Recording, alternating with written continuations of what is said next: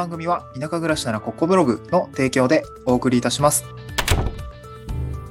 はい、おはようございます。東京から青島に家族で移住してライターやブログ運営をしたり古民家を直したりしている小場旦那です。今日のトークテーマはちょっと前回に引き続きシリーズものということで、淡路島に移住して分かったギャップですねのお金編、まあ、生活費編と言ってもいいかもしれないですね。生活費編についてお話をしたいなと思います。えっ、ー、と、まあ、淡路島に移住してきていちねんぐらい経ったので、まあ、これから地方移住をしたりとか、えー、まあ、淡路島に移住したいとかね、えー、そう、最近よくお問い合わせをいただくようになったので、えー、なんかチャットを返したりとか、えー、なんかその時にこう ブ, ブログの記事を紹介したりとか、ここにね詳しく書いてますとか、えー、この音声に確かこんなことを解説してましたみたいな感じで、あのー、僕全部撮ってるあのログ撮ってるんですけど、そういった形で使えるなと思っていて、今回はそのちょっと切り出してお話をしたいなと思います。で、今日の内容は淡路島に移住して分かった、まあ、ギャップの、まあ、生活費編ですね、うん、でこれをみっつ、まあ、まとめてご紹介をしたいなと思います。一応ですね、全部でじゅうにこギャップがあってで、まあ、総ざらいしたんですけど、まあ、それはですね、ブログ記事に全部まとめました。今日、スタンドエフエムの概要欄にリンクを貼り付けておりますので、えー、そちらからあ読んでいただけるかなと思います。で、その中で僕は今回そのみっつ、生活費に関するものについてですね、えー、ピックアップしてご紹介をしたいなと思います。はい、ひとつめが水道光熱費が高くなったぞってことですね。ふたつめが物価高いじゃんみたいな話。で、みっつめが高速代ってで積み重なるとバカにならないねみたいな話ですね。そう、淡路島出るにはね、高速代絶対かかるんで、これ結構バカになんねえなみたいな話をしたいなと思うんですよね。うん。で、一つ目が、えっとですね、あのー、淡路島水道、淡路島に移住してから、なんか水道光熱費高なったんだけどみたいな感じですかね。そう、僕正直水道光熱費そんな変わんないんじゃないかなと思ってたんですよ。まあね、若干ガス代とかプロパン高いって聞いてたから、もしかしたらまあちょっと上がるかなぐらいだったんですけど、想定以上に上がってたんで、あのー、いやマジかって思いましたね。うん、で、あのブログの方ではね、表形式にまとめていたんですけど、一応ですね、あの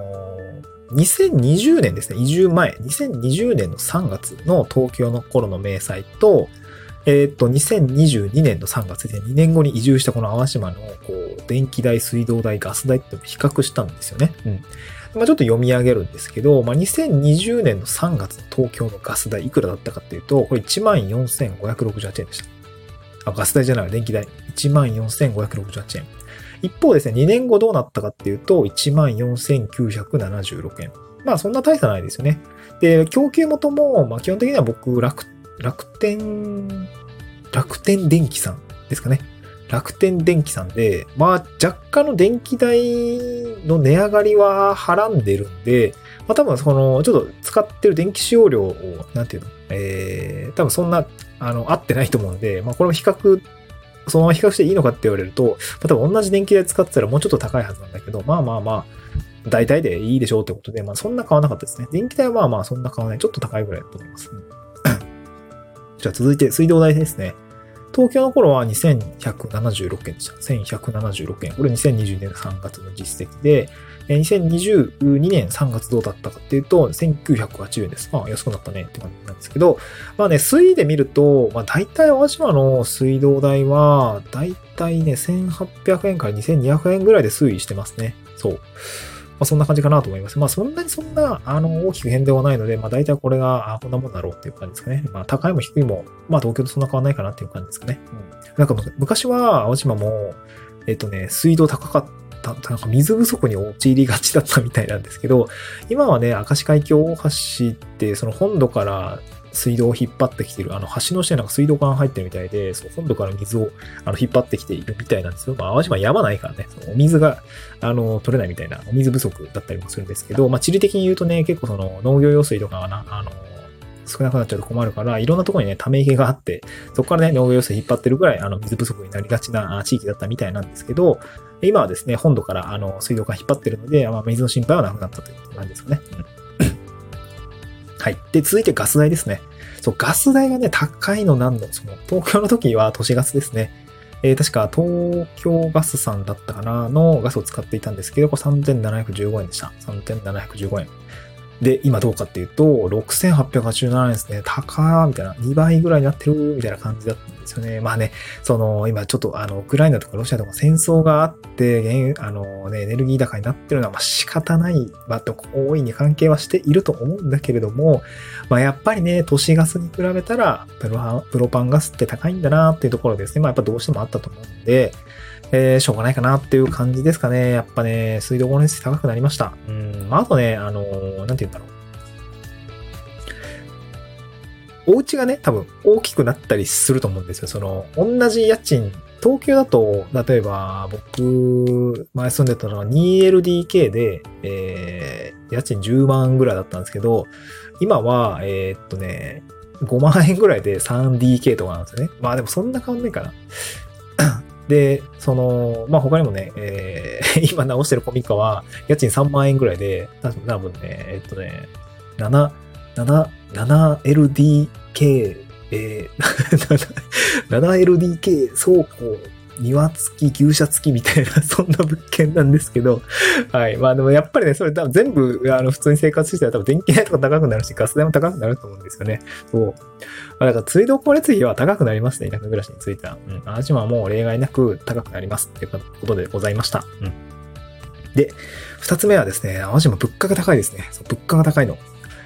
これはですね、ちょっと想定外でした。ああ、もうちょっと安いかなと思ったんですけど、よく考えてみたら、淡島って観光地じゃないですか。で、観光地だから、なんか外食ランチしようとするとね、普通にせんえんとか超えるお店が多いですね。なんかこう、僕都心でそのセールスエンジニアやってた時あったんですね。システム営業みたいな感じで、こう営業に同行して、例えば、まあ、目黒に、あの、まあ、僕 ジェイアール 系だったんですけど、ジェイアール の支社さんがあったりとか、恵比寿とか、えー、なんか新宿とか、あに今たくさんあって、まあ今日新宿営業が、新宿営業というか、まあ新宿の会社さんとか、グループ会社多かったので、よく立ち会えることがあったんですけど、感覚的にはね、ランチの値段の金額はね、淡島なかなか高くて、例えば目黒とかのお客さん先行った時になんかランチね、まあ大体あの上司がおごってくれたんですけど、せんごひゃくえんぐらいのパスタランチみたいな感じでおごってもらったりとか、恵比寿とかだとね、営業さんになんかせんえん、せんにひゃくえん、いや、せんよんひゃくえんぐらいかなあの、なんかパスタランチ。大体パスタランチなんですけど、えー。食ってるんですけど。で、淡路もね、あ、で、新宿は、なんかね、ごひゃくえんとかはっぴゃくえんぐらいで、まあ、たらふく食えますね。魚定食とか。パスタランチあんまないんだけど。僕はね、天、天丼、天、天、天ざるセットみたいなのがあったんだけど、でもやっぱはっぴゃくえんぐらい食べるんですよ。美味しい。あの、好き。だんだん屋っていうとね、あの、西新宿にあるね、天ぷら屋さんが好きなんですけど、だんだん屋です。で、えっと、で、それのす、なんで、その、そのどの辺に位置するかっていうと、大体なんか、恵比寿ぐらいに近いんじゃないかなと思うんですね。なんか、淡島、うん、そうだな、きゅうひゃくえんからせんよんひゃくえんぐらいのレンジで、なんかご飯屋さん結構多いかなと思いますね。若干高い気がするんですよね。うん。そう。で、よくよく、まあでも観光、その、な、その、僕の住んでるエリアもそうだし、観光地行くともっと高いですね。その、淡路市の西海岸とか、まあ、最近人気の出てる東海岸なんかだと、本当にね、えー、高いかな。せんはっぴゃくえんで、ランチですとか、寿司いっかんごひゃくえんとか、よんひゃくえんとかね。この前、そう、この前、東京から友達が遊びに来てくれた時には、あの、海が見える寿司屋さん行ったんですけど、まあね、観光地価格だからね、それはしょうがないんだけど、そう、やっぱり、うん、結構、結構な、うん、値段しましたね。うん。はい。そう、そんな感じでした。まあ一応ね、その、観光地価格っていうものはあるんだけれども、なんか全体的にちょっと高いかもしれないなっていう形ですね。ただ、ここポイントがあって、現地の方がよく利用される、まあ、安馬のお店もやっぱたくさんあるんですよね。穴場のスポットがあったりします。で、こういうのは、あの、やっぱ現地の人に連れてってもらえるとやっぱ見つけることができるんで、やっぱ現地の人はそこまでね、物価が高いとは思ってないとは思うんですが、一般的な目に触れるような場所にあるお店っていうのは結構観光客の方も行くので、いやまあ、ちょっと高めかなっていう感じですかね。そう。この前ね、あの、島内の人にあの、玉ねぎの手伝いさせてもらった後、えっと、お好み屋さん、お好み焼き屋さんかな？そう、これ絶対わからんわ、みたいなお好み焼きさん行ったんだけど、めちゃ安かったですね。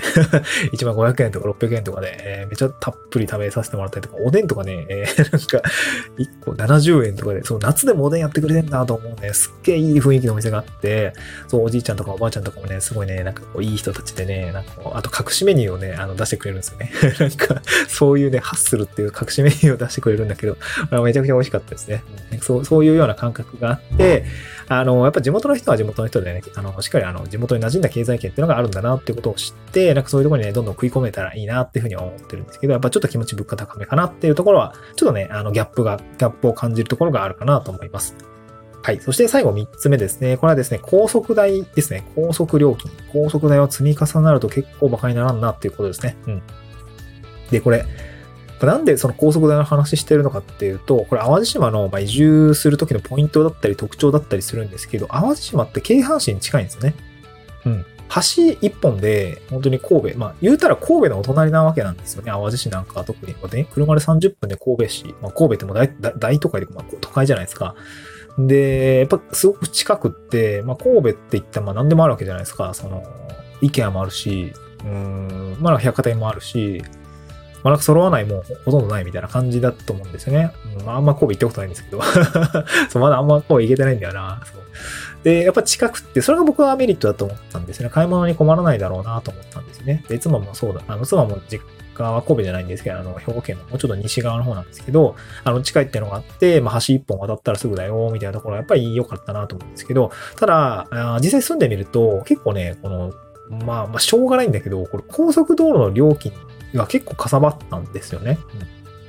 うん、近いからいいなって思って、あの移住してきたんだけど、近いがゆえに結構行っちゃうと、高速道路の料金が、あの、高くなっちゃうっていうわかんないトラップみたいな